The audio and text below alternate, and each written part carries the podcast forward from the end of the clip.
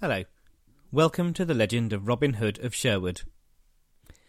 This podcast is a member of the History Podcasters Network.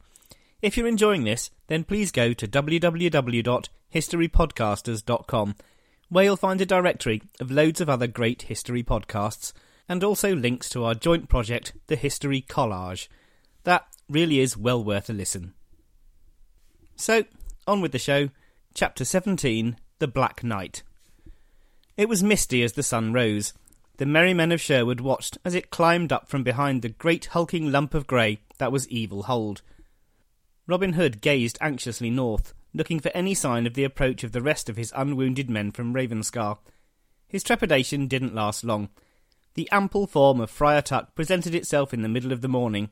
The band he led were in good spirits, and became even happier as Robin explained the plan. Some of them noticed a knight dressed all in black listening to the tactics. A few wondered what was going on, but they trusted their leader, and if the Black Knight was a friend of Robin's, then he was a friend of theirs too.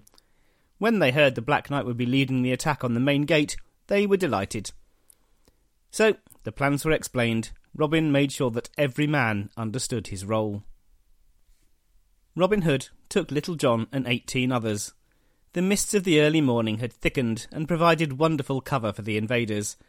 Where once they had been able to see the castle silhouetted by the rising sun, now they saw nothing.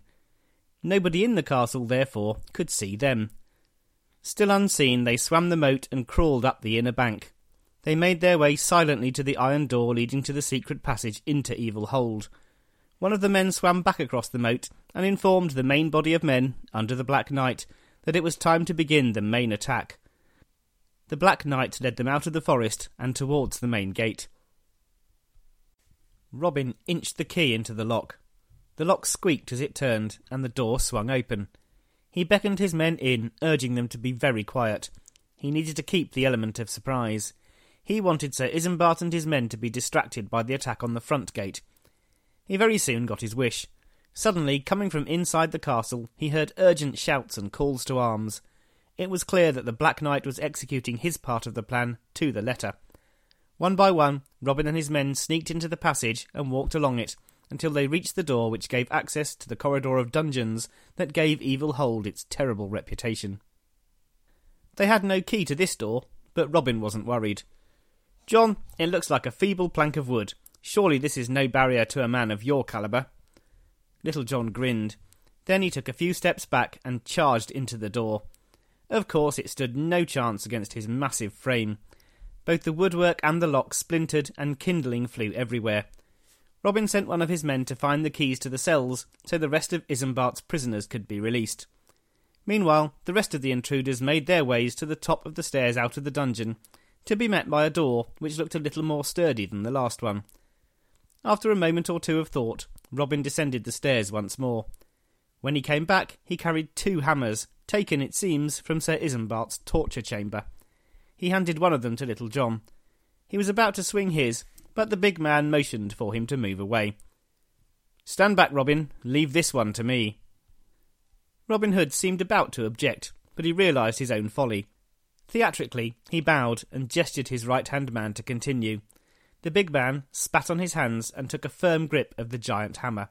Then he lifted it and whirled it above his head before bringing it crashing down on the lock of the door. The first blow caused daylight to be seen through the door, the second knocked it from his hinges, and the merry men were through. Sir Isambard had only left four men to defend the door. After all, the only people in the dungeons were prisoners, and the chances of loads of them escaping and causing trouble were minimal. Four guards should have been plenty. Against twenty of the merry men, of course, four men were not plenty. The first received Little John's hammer in his chest. The hammer strike was so mighty that he fell backwards into the second. Thus, two men were taken out with one blow. The third and fourth simply ran. They weren't quick enough. One was taken out by Robin's sword, and the other was trampled by the horde as they surged into the great hall of Evil Hold. They were met with a sight which caused them both anger and relief. There, in the centre of the hall, bound to a chair, was Maid Marian. The chair was sat up to a table, and on the table was a parchment and a quill. Robin, cried Marian, he was going to make me sign away my inheritance. No time now, urged Robin. Kit, take Marian and get out of here. Marian, run for your life. We will rejoice later. Kit and Marian left with some urgency. Robin and the rest of the men made their ways to Isambard's armoury, where they took bows. They were just in time.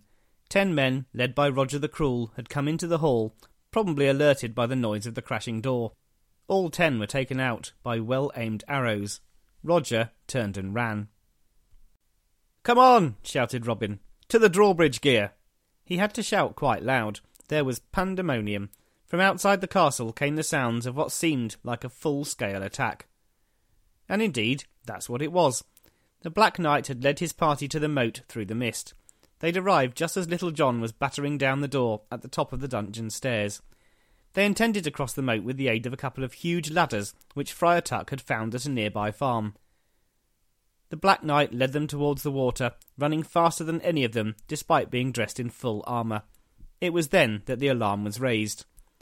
Into the moat with the ladders, commanded the Black Knight. Then we won't sink. The ladders splashed in at his word, and he leapt into the water after them. Crossbow bolts fizzed inches from his head as he grappled with the two long wooden objects. Friar Tuck plunged in beside him and grabbed one of them. Both men secured their ladders on each bank, and there were now two paths across the moat for the rest of the men. Three dozen men crossed safely, while the rest of the men from Sherwood fired arrow after arrow at the defenders on the battlements. Isambard yelled at his men to throw stones and hot oil at the men who had crossed his moat, but the hail of arrows from the bowmen on the other side prevented them. Sir Isambard de Balam felt an emotion he was most unused to fear. He realised that he might be in serious danger. He'd lost a few men in his raid on Robin Hood's home. He had barely sixty troops defending his castle. He'd never expected it to be attacked. After all, he was the most powerful lord in the nearby lands. He'd had it easy. Now he realised his stronghold was badly undermanned. And now his sixty men were forty five. Fifteen were either dead or too badly wounded to be of any use, victims of the accuracy of the bowmen of Sherwood. Inside the castle, Robin Hood located the drawbridge gear. It was completely undefended. All of the defenders of Evil Hold were on the battlements, dealing with the attack from the front of the castle. There were none left to deal with the other danger inside. John, you four too, come with me. If we run, we'll get to the pulleys which raise the portcullis before anyone spots us. Robin Hood, Little John, and four others ran as fast as they could, and were almost at the gatehouse before they were seen. Sir Isambard himself glimpsed the six figures legging it towards his undefended gatehouse. He raised the alarm, and some of the defenders rushed to the inside of the battlements and raised their crossbows. There was no time for them to fire, though. The other men in Robin's party fired arrows up at them. Now they were under attack from bowmen on both sides. Some of them descended the steps from the high wall to defend the gatehouse, but found themselves in a place of death. A few of them fell to the arrows, and none could prevent Robin, John, and the rest from reaching the drawbridge gear. Little John smashed the ratchet which held up the drawbridge with his enormous hammer.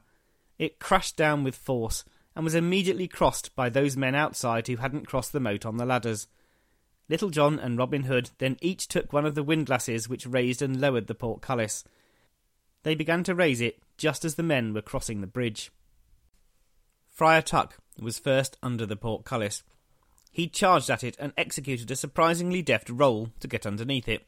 He sprung to his feet and shouted, Ah! at the top of his voice. He drew his sword and shouted, Ah! even louder. He was surprised to find that there was nobody there for him to fight all of the defenders of the castle had run away to the safety of the castle keep. Only Sir Isambard de Balam himself, covered entirely with chainmail and with his visor down, remained outside. Friar Tuck grinned and raised his sword. Prepare to die, you evil, contemptible excuse for a lord. He was about to attack when he felt a hand on his arm, gently restraining him. The Black Knight was at his side. My Baron, my quarrel, he said. Tuck frowned. He had no idea what the Black Knight meant by my baron, my quarrel, but it was clear he wanted to take on Sir Isambard. The large monk decided he'd earned the right and stood aside. At that moment, though, Robin Hood emerged from the gatehouse, sword drawn. Die, villain! he shouted as he ran towards Sir Isambard. Back! came an order. Robin Hood, not used to taking orders, seemed to hear the authority in the voice, and he stopped. The Black Knight nodded at him, Thank you. This man is mine. I will engage him. The rest of the merry men also recognised the authority. All of them, Robin Hood, Little John, Friar Tuck, and the rest, stopped and watched. There was no more danger. The rest of the defenders had bravely retreated to the keep. It was just the Black Knight versus Sir Isambard de Balaam. The Black Knight strode purposefully forward. He took his battle axe in both hands, swinging it lightly, even though it weighed more than most men would have been able to manage. Isambard opposed him with a long sword. The Lord of Evil Hold thrust expertly with lunges that would have sorely wounded most opponents. The Black Knight, though, seemed just to dodge and parry with apparent carelessness, as though he wasn't really trying. The battle axe flashed through the air, only once. Sir Isambard de Balaam crashed to the earth, lifeless, half of his face missing, and all of his brains splattered on the ground. A great cheer was heard from the invaders from Sherwood. The cheer was short lived, though, as the troops of Evil Hold, maybe thinking it was time to break out and run for it, exited the keep and charged Robin's men. It didn't take long for them to be polished off, but the distraction was enough. The Black Knight, using the cacophony of battle as a cover, mounted his horse and rode from the castle through the gate at top speed. Only a large monk watched as he went. The large monk made no attempt to stop Robin's new ally from leaving. It was as if he knew something about the enigmatic stranger, and that he shouldn't interfere. Robin, though, didn't have the same feeling. The Black Knight, he expostulated to Friar Tuck. Where is he? Legged it, came the short reply. Robin Hood looked out through the castle gate and saw the Black Knight galloping away at high speed. And then the penny dropped. Robin Hood clapped his hand to his head. Rats, I should have known, he said ruefully. It's him, isn't it? Friar Tuck nodded. Robin Hood shouted to his men, If you, any of you, see that knight again, get on your knees and beg mercy of him. For there is only one man from England, only one Norman, who could wield a battle axe like that. There is only one with that strength and power. There is only one who would help men like us and ask for no reward. That, my friends, was our beloved King Richard, returned from captivity.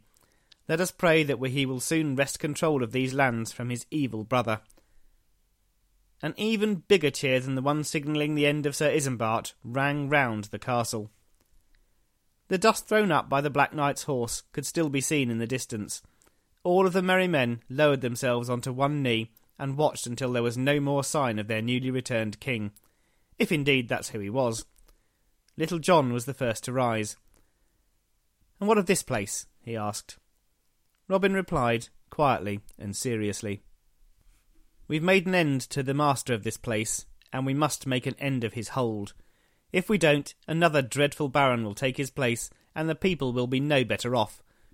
Roger the Cruel seems to have escaped, and he will be vowing revenge. We mustn't leave him a fortress from which to base his villainy. The men of Sherwood gathered up some barrels of pitch, of which there were many. They collected any loose planks of wood, chairs, tables, spears, and other things made of tree. They placed a barrel of pitch and a bonfire shaped pile of wood in each room in the keep. Then they made sure all of the prisoners had been released from the dungeon, and any serving staff and other workers had been sent far from Evil Hold. Once this was done, each barrel of pitch was set alight. The merry men watched from outside as black smoke and fumes belched from every window in the keep. When the fumes were too pungent and the air too hot, they exited the castle through the front gate. Little John paused to strike the windlasses of the portcullis with his hammer. The mechanism broke into tiny pieces, ensuring that the portcullis could never be raised again. The men then smashed the drawbridge and dug a channel to drain the moat. By the time they had finished, the great keep was entirely engulfed in flames. A pillar of fire was visible for miles around for many days. When the flames had died down, Evil Hold was a ruin. The local people travelled to the once feared stronghold and took away stone to build houses.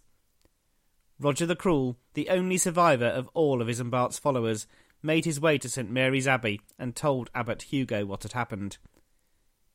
And throughout Nottinghamshire, and then throughout England, the stories began to circulate. Evil Hold was gone, Sir Isambard was dead, and a stranger, stronger than any other man, had helped Robin Hood defeat him. Inevitably, the identity of the stranger was heavily discussed, and most of those who speculated were right. It was true. Good King Richard was back in England. Surely it was only a matter of time before Prince John was stripped of his power and good times returned. Next time, we'll see if indeed those good times do return. If you're enjoying the podcast, then please pop down to my website www.mythandhistory2.podbean.com. If you'd like to leave any feedback or even just ask questions, then you can do so by email mythandhistory at gmail.com or you can friend me on Facebook, Paul Vincent Myth and History.